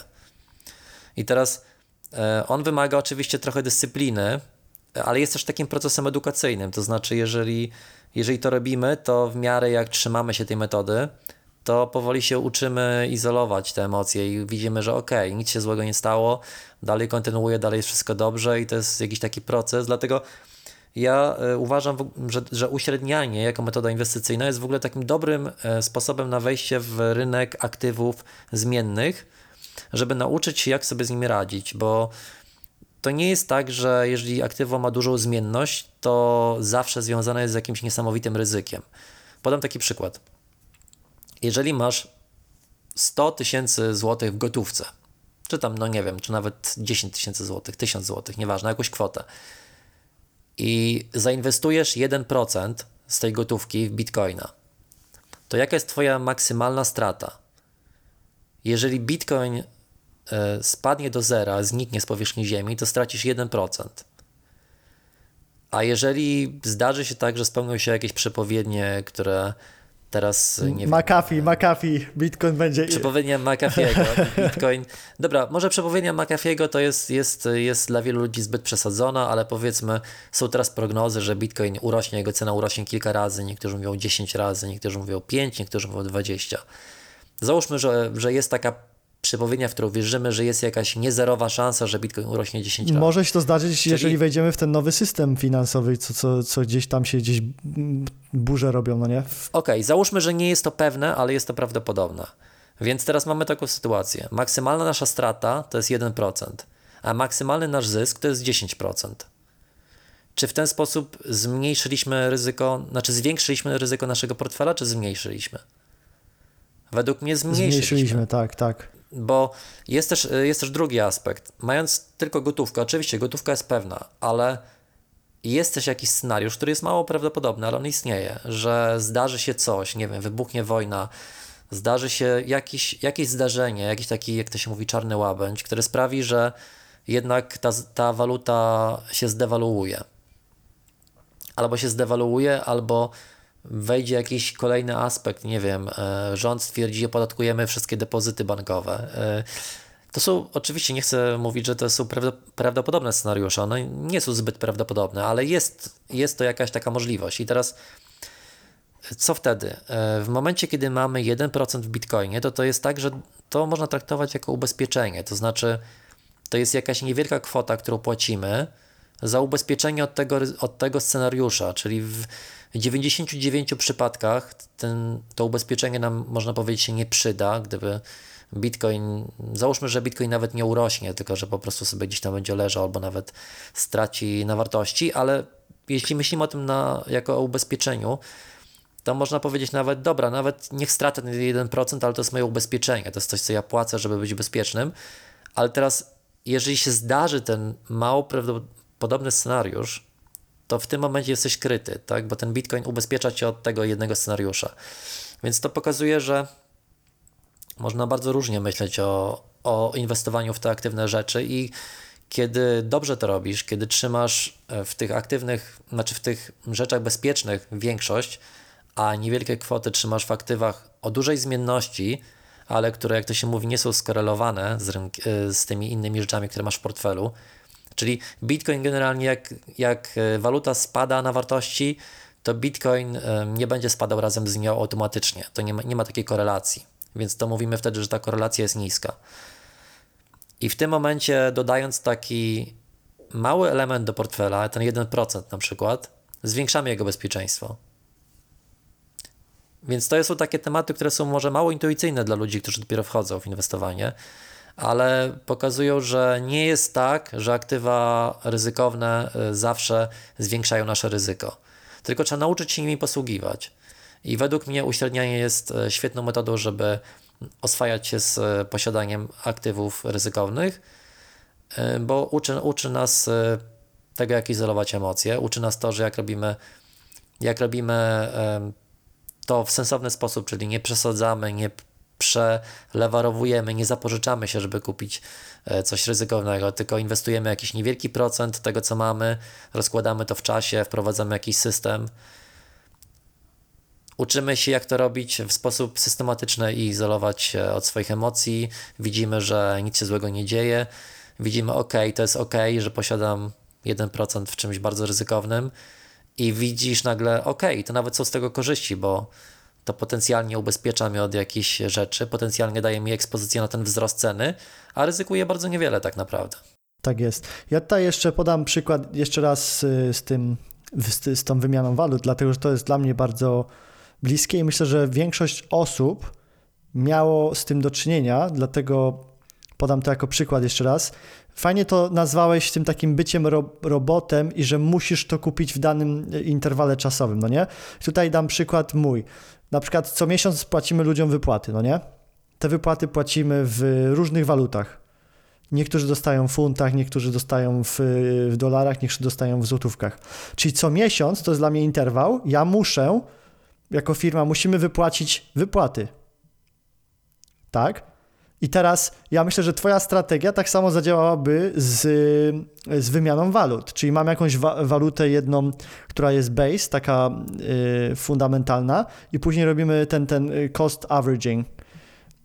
I, i, to też pokazuje, że. No ja bym chyba tak robił. Jeżeli bym się obawiał zmiany kursu, ale nie wiedziałbym, w którą stronę ona nastąpi, no to bym wymieniał tę walutę w ciągu miesiąca stopniowo. Dokładnie, no dokładnie. Dlatego to jest y, bardzo fajny temat i faktycznie tutaj są też emocje, dlatego że nieraz miałem tak, że kupowałem waluty na przykład mm, do przodu i wyszedłem na tym bardzo dobrze, no nie? Po prostu nawet po parę tysięcy złotych.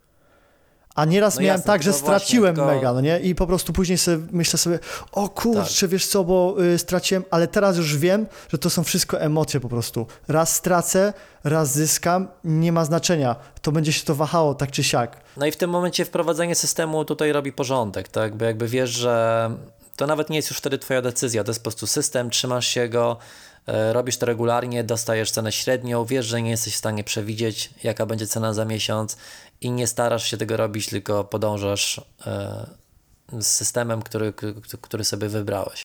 Mhm. I, te, I to jest dokładnie, czy, czy to by było dobre odwzorowanie też y, właśnie tego, jak działa Delta Badger w Bitcoinie? Tak, no wreszcie mogę powiedzieć, e, co, co dokładnie robi Delta Badger. Delta Badger podłączasz pod swoje konto na giełdzie i Delta Badger robi takie automatyczne zakupy według wybranej przez ciebie e, według wybranego przez ciebie rozkładu i parametrów, czyli mówisz na przykład mu kupuj mi za 100 dolarów e, co tydzień bitcoina. E, co ciekawe, ponieważ rynek bitcoina działa 24 godziny na dobę i można kupować bardzo niewielkie kwoty, to możesz też zdefiniować sobie takie egzotyczne parametry uśredniania, jak na przykład kupuj mi za 1 dolara co godzinę. E, I to na rynku akcji jest niemożliwe w tym momencie, dlatego że po pierwsze rynek akcji nie jest otwarty 24 godziny na dobę, po drugie, e, po drugie nie da się kupić akcji za dolara chyba nawet na, chyba nawet na Robinhoodzie, ale może się mylę. Teraz można kupić e, na tych serwisach właśnie takich jak Revolut czy Robinhood można kupić cząstkę akcji, co jest nowością, więc można kupić za jakąś mniejszą kwotę, ale podejrzewam, że nie aż tak małą.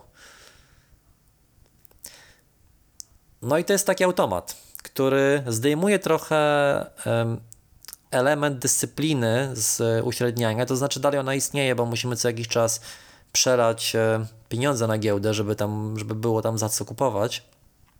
Natomiast zdejmuje trochę ten, ten, ten problem, że tą dyscyplinę, znaczy usuwa trochę ten problem, że tą dyscyplinę musimy mieć, bo jednak no, dollar cost averaging to też jest jakiś system, który jednak wymaga takiej minimalnej pracy od nas, to znaczy nadchodzi ten poniedziałek na przykład i musimy dokonać zakupu, no i wtedy może się zdarzyć, że zapomnimy, może się zdarzyć, że cena bardzo spadła i się przestraszymy, że jednak będzie dalej spadać i nie będziemy się trzymać swojego planu. Czyli automa- Albo urośnie. po prostu oszczędzasz ludziom czas. Oszczędzasz czas, y, pozwalasz tak naprawdę you make them money, czyli zarabiasz im pieniądze przez to, y, del- to, co robi Delta Badger tutaj i y, też y, uczy ludzi y, pracy z Można własnymi powiedzieć, że emocjami. oszczędza czas, ale ja bym powiedział, że większą korzyścią jest, jest to, że po pierwsze zdejmuje z nas potrzebę pamiętania o tym.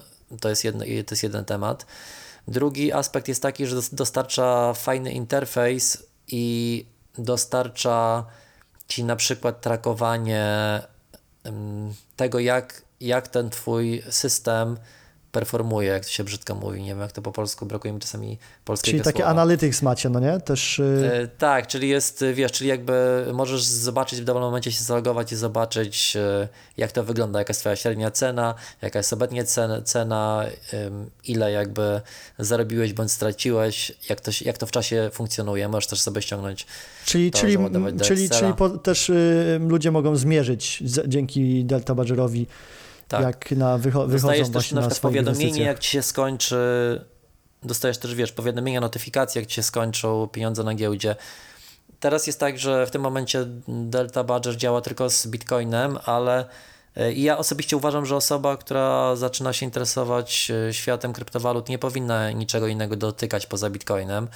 Bitcoin jest już sam w sobie wystarczająco ryzykowny i e, niektórzy nawet Bitcoina powątpiewają, czy będzie istniał za jakiś czas, to jeżeli tak, to nie dotykajcie żadnych innych kryptowalut, bo to już jest, e, to już są historie e, czasami naprawdę kosmiczne, to znaczy wiesz, coś jest rano kosztuje dolara, wieczorem kosztuje 1000 dolarów, a następnego dnia kosztuje znowu dolara, więc e, to jest już hazard na taką skalę, jak pójście do, Tak, do tak. kasyna.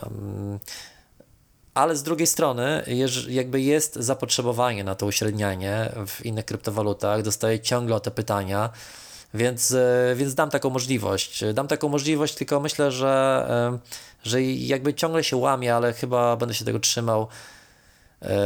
Myślę o tym, żeby ograniczyć to tylko do tych y, kont płatnych, bo jest na Delta Badgerze jest też takie konto darmowe, które ma jakiś tam limit roczny. I łamie się, czy zaoferować y, inwestowanie w altcoiny na tym koncie darmowym, bo nie uważam, żeby to był dobry pomysł, żeby osoby, które, dla których wiesz, zapłacenie niewielkiej, niewielkiej subskrypcji za to konto jest problemem, to czy one powinny kupować y, altcoiny. Tak, tak, dokładnie. Czyli też y, myślisz po prostu o użytkownikach, no nie? I to jest fajne, że mm, no, ty jesteś bardzo taką oczytaną osobą, bardzo to ro- rozumiesz i Ale z drugiej strony powiem Ci, jestem też wolnorynkowcem. Jakby jest taka potrzeba, ludzie chcą Tak, to tak. robić. Ja nie jestem e, od tego, żeby podejmować za nich decyzje. E, Ja im daję narzędzie, które tak naprawdę zmniejsza ich ryzyko. Oczywiście, jeżeli inwestują w coś bardzo dziwnego, jakiś token o bardzo niskiej płynności, który jutro może zniknąć, no to nawet uśrednianie, uśrednianie nie pomoże tutaj. E, Ale no, jakby moim celem jest takim, że ja nie staram się mm, podejmować decyzji za użytkownika, ile inwestować, w co inwestować i nie mówię mu, że mój y, serwis sprawi, że on na pewno zarobi, tylko raczej moja oferta jest taka, jeśli chcesz zainwestować, to z moim serwisem mm, zrobisz to trochę bezpieczniej i wygodniej. dokładnie. No to jest tak jak narzędzie po prostu, no nie? To jest tak jak nóż. Nożem możesz przekroić chleb, a możesz też y, kogoś po prostu y, skaleczyć, no nie? A jeszcze jako zajawkę mogę powiedzieć, że to, o czym myślę na kolejnym etapie, i to mówię takim bliskim etapie, to znaczy jest plan taki, żeby to w tym roku było i działało, to jest jak już zrobimy to uśrednianie do innych walut, to kolejny etap to jest budowanie takich mini portfolio e, kryptowalutowych, gdzie można kilka różnych aktywów połączyć i to portfolio się automatycznie rebalansuje. I to jest taki temat, który uważam za bardzo e, ciekawy dla mnie, jako nawet jako zabawa. To znaczy, ja zdaję sobie sprawę, że inwestowanie w altcoiny jest ryzykowne i że większość ludzi nie powinno tego robić e, i że powinno się trzymać bitcoina i, i wszystko to podtrzymuje, ale jest coś fascynującego w dostępności tego rynku, w tym, że to, co robimy, to, co będziemy mogli zrobić Delta Badgerem w ten sposób, to będziemy mogli zrobić rzeczy, które na rynkach finansowych były dotychczas zarezerwowane dla właścicieli dużych funduszy ym, hedgingowych, y, czy w każdym razie tradowanych na giełdzie. E, I teraz możemy się bawić i tworzyć sobie własne swoje portfolio. Możemy być własnym menadżerem funduszu. Nie musimy inwestować dużo. Może to, to nasze portfolio kryptowalutowe może być, e, mieć bardzo niską wartość. No i to jest właśnie fajne, że, że możemy bawić się takimi rzeczami. Jestem fascynatem rynku, uważam, że to jest świetna, że to na, nawet edukacyjnie, nawet jako taka zabawa, jeżeli nie przesadzimy z ryzykiem, to jest to coś fajnego, co mnie bardzo interesuje. Zamierzam z tym eksperymentować i i chcę to zaoferować. Wiem, że dużo ludzi chce się bawić w coś takiego również, ale myślę, że będę trzymał się tego, co powiedziałem wcześniej, że dla większości ludzi, nie po, którzy chcą wejść w świat kryptowalut, czy zainwestować trochę w kryptowaluty, powinni się trzymać bitcoina, kupić kawałek bitcoina. Jeśli chcą zainwestować większą kwotę, to uśredniać, użyć Delta Badgera i nie wchodzić dalej, jeśli naprawdę ich to nie fascynuje. Ja jestem fascynatem i takich fascynatów jest dużo, więc, więc altcoiny i budowanie portfolio e, kryptowalutowych będzie dla fascynatów. Super. Ja na pewno będę jeszcze bardziej eksplorował ten proces, to co, ja jestem takim beginner, czyli będę sprawdzał, po prostu kupię, zrobię jakiś tam zakup, żeby sprawdzić w ogóle cały proces, jak to wygląda. Ja jestem na tym etapie, bo inwestuję też w inne rzeczy, ale no dzięki za, za solidną godzinę w ogóle edukacji. Ja się bardzo dużo nauczyłem i powiedz mi jeszcze tak na odchodne. Do, do końca 20, 2020 roku, jaka będzie wartość tego bitcoina? Nie mam pojęcia. Jakbyś miał strzelać, be, jest, będzie milion, jak, jak McAfee wiesz, mówi? Jaki, Wiesz, jaki jest powód, dla którego ja nie wiem, czy to powiedziałem wcześniej, to, to jeżeli powiedziałem, to to powtórzę, bo już nie pamiętam. Moja pierwsza motywacja, żeby stworzyć taki serwis, y, była taka, że jak każda osoba, która w tej branży jest trochę dłużej, y, regularnie docierały do mnie takie niezwykle interesujące pytania o treści następującej. Czy uważam, że warto zainwestować w bitcoina? Czy uważam, że bitcoin jeszcze urośnie? Czy jeszcze nie jest za późno? Nie mam pojęcia. Ja wiem, że ja wierzę długoterminowo, że jest to aktywo, którego wartość nie będzie spadać, tylko będzie raczej rosnąć, ale jaka cena będzie jutro, za rok, za miesiąc, za dwa lata? Nie mam pojęcia. Podejrzewam, że za rok może być wyższa. Myślę, że jest większa szansa, że będzie wyższa niż, niż jest, że będzie niższa. Ale czy może być na przykład dwa razy niższa niż dziś? Jak najbardziej. Absolutnie może być dwa razy niższa. Nie mam absolutnie wątpliwości, że może być niższa. Czyli więc... Długoterminowo to powiedzmy ile lat dla Ciebie to jest? 10, 20? 5? Myślę, że w przypadku rynków tradycyjnych to tak się, tak, tak właśnie mówi się o takich okresach typu 10 lat, natomiast w przypadku Bitcoina ja lubię mówić o takim okresie czteroletnim, bo to jest okres y, halvingu Bitcoina, czyli co 4 lata zmniejsza się podaż Bitcoina na stałe, to znaczy zmniejsza się ilość nowych Bitcoinów, które trafiają na rynek i dotychczasowo historycznie mieliśmy takie dwie bańki bitcoinowe. Jedna, gdzie bitcoin urósł do tam ponad 1000 dolarów i potem spadł do, w dołku do 150 dolarów. E, I potem tą drugą, gdzie urósł do 20 tysięcy dolarów. I obydwie one wydarzyły się mniej więcej niecały rok po, po halvingu. Więc e, to znaczy inaczej, źle powiedziałem. Nie wydarzyły się rok po halvingu zaczęły się po halvingu i trwały półtorej roku, trochę dłużej nawet od halvingu, ale to jakby halving przez wiele osób jest uważany za taki trigger, który, który rozpoczyna ten wzrost, dlatego że zdejmuje e, z rynku taką dużą presję podażową, czyli mniej bitcoinów trafia na rynek, więc automatycznie, jeżeli nie zmniejszy się popyt, a popyt też oczywiście zwiększa trochę, ale jeżeli nawet się nie zmniejszy, to zmniejszyła się podaż. W związku z tym wywiera to presję na cenę i cena rośnie. No i taki w przypadku Bitcoina taki cykl jest czteroletni. Mieliśmy halving w tym roku. Niektórzy uważają, że, że w związku z tym już ten kolejny cykl wzrostu się rozpoczął e, i kolejny halving będzie za niecałe 4 lata. Więc ja mm, lubię myśleć o tym, że w przypadku Bitcoina to ten horyzont to powinien być przynajmniej 4 lata. I będziesz sprzedawał przy przyszłym halvingu? Myślę, że zależy jaka jest Twoja intencja. Jeżeli Zależy jaka jest intencja osoby, która kupuje, bo wiesz, jeżeli na przykład traktujesz to, jeżeli traktujesz to inwestycyjnie, tak średnioterminowo, czyli można powiedzieć tak, będę to trzymał, ale jak, jak, jak nie urośnie, to mogę trzymać i 10 lat i dłużej, ok, najwyżej, najwyżej i są to takie pieniądze, które w razie czego mogę stracić. Natomiast jeśli urośnie i ten wzrost będzie duży, to sprzedam. To jest ok podejście. Natomiast y, jest też taki temat budowania takiego długoterminowego portfela inwestycyjnego, kiedy myślisz o takim zabezpieczeniu się na przykład nawet na czas emerytury, że chcesz lokować jakiś swój kapitał długoterminowo, żeby, żeby on ci nie uciekał, tylko żeby budować jakiś tam portfel, który najwyżej przekażesz na końcu dzieciom, albo przynajmniej utrzymacie na starość. No to z tej perspektywy nigdy według mnie nie ma sensu sprzedawać wszystkich bitcoinów, bo to jest tak samo ryzykowne jak kupowanie bitcoinów. To znaczy, tak jak kupując bitcoiny, podejmujesz jakąś hazardową decyzję, że on urośnie, to tak sprzedając go, podejmujesz hazardową decyzję, że już nie urośnie, że będzie spadał. To jest tego samego rodzaju decyzja, więc możesz trafić, możesz nie trafić. Natomiast jest coś takiego, co jest odpowiedzią trochę na to, jak sobie z tym radzić, yy, co jest też z automatycznym systemem takim jak uśrednianie.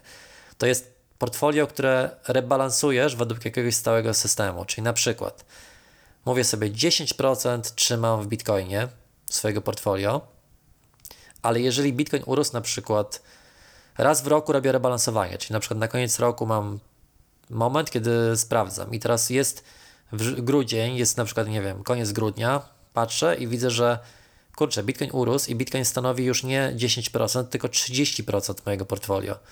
No to te 20% sprzedaję i lokuję w inne aktywa, tak żeby znowu te proporcje były takie, jak sobie ustaliłem na początku. I to jest taki system, którego się trzymasz i e, robisz teraz w roku, i to jest też taki system wyłączający emocje, który sprawia, że pozwala ci korzystać z tych wzrostów lokalnych danego aktywa, ale też nigdy nie wychodzisz całkiem. I myślę, że to jest coś, co, co można rekomendować. Super. Słuchaj, wiesz co, Janku, na 100% będę chciał, żebyś wpadł do nas jeszcze raz, dlatego że no, ja się z tego mega po prostu nauczyłem i też chciałbym, żeby ludzie, którzy słuchają, też się edukowali o, o finansach. Polecieliśmy strasznie po tematach. Nie? Ale to właśnie o to chodzi, bo y, nie chcę, żebyśmy byli po prostu jedno monotematyczni, tylko chciałem, żeby ludzie poznali Ciebie, poznali z jakiego Ty w ogóle świata y, pochodzisz y, poprzez to, co stworzyłeś, poprzez to, gdzie byłeś i, i tak dalej, więc gdzie jesteś teraz jeszcze tak na odchodne? Jestem w Talinie w Estonii. No właśnie i o tym porozmawiamy już na kolejnym podca podcaście. Mam nadzieję, że szybko to zorganizujemy, bo też się, chciałbym, żebyśmy właśnie coś poruszyli o optymalizacji na przykład podatkowej i o innych rzeczach, bo masz w tym mega ogromną wiedzę, yy, yy, z której lu ludzie na pewno mogą yy, skorzystać. Także pozdrawiamy Cię.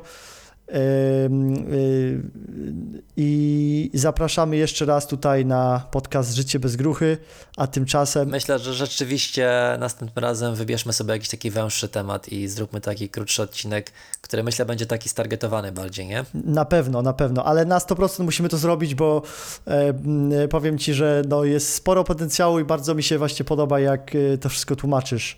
Jest naprawdę mega. Masz, masz do tego talent. Dzięki, ja również dzięki, dziękuję za zaproszenie. To jest mój pierwszy podcast. Mam nadzieję, że będzie więcej. I oczy... No i do zobaczenia następnym I razem. I oczywiście podlinkujemy deltabadger.com.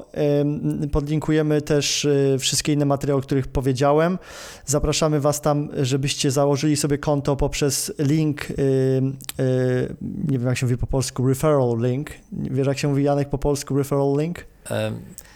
Link referencyjny. Link myślę. referencyjny, dokładnie. Także. Też masz ten problem, widzę, który ja. Tak, tak. Zapominam niestety dużo, bardzo często wyrazy, ale no, dla mnie angielski jest ważniejszy, także bo używam go w pracy i praktycznie cały czas, więc skupiam się na angielskim osobiście. Natomiast z tym linkiem, co ludzie dostaną? Dostaną przede wszystkim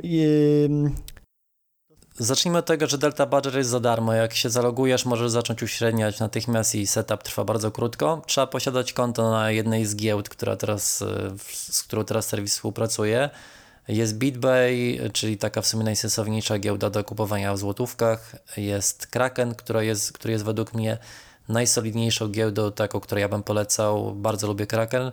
I jest Binance, który jest też wielką giełdą popularną w Polsce między innymi, więc e, to są te trzy giełdy, na jednej z nich trzeba założyć konto. Przy czym założenie konta na przykład na Binance trwa chwilę i do takiej weryfikacji wstępnej nie trzeba wiele i można zacząć uśredniać za darmo. Jest wtedy limit y, wartości, to znaczy możesz kupić bitcoiny o wartości 500 dolarów rocznie. Taki jest limit na, na tej wersji darmowej i myślę, że osoba, która nie czuje się jeszcze zafascynowana tematem i nie wiem, nie czuje, że cena subskrypcji Delta Badgera jest y, przekonująca, to nie powinna też więcej inwestować w Bitcoina. Powinna to edukacyjnie sobie właśnie ustawić takiego bota, który te 500 dolarów kupi w ciągu roku, a może 50 dolarów, y, żeby dotknąć tematu, spróbować sobie jak to działa i czegoś się nauczyć. Ale jest też subskrypcja i wtedy, jeżeli wejdziecie z linku referencyjnego, to dostaniecie zniżkę, a e, prowadzący tego podcastu e, dostanie trochę bitcoinów i zarobi swoje pierwsze bitcoiny. Tak jest, także, Zgadza także się? zapisujcie się przez, y, przez link referencyjny od Emersoftu koniecznie. I oczywiście żartuję, ale jak najbardziej polecam. Sam się uczę i zaczynam w ten proces wchodzić, więc Janek, do przyszłego razu dziękuję Ci jeszcze raz i zapraszam ponownie. Wielkie dzięki.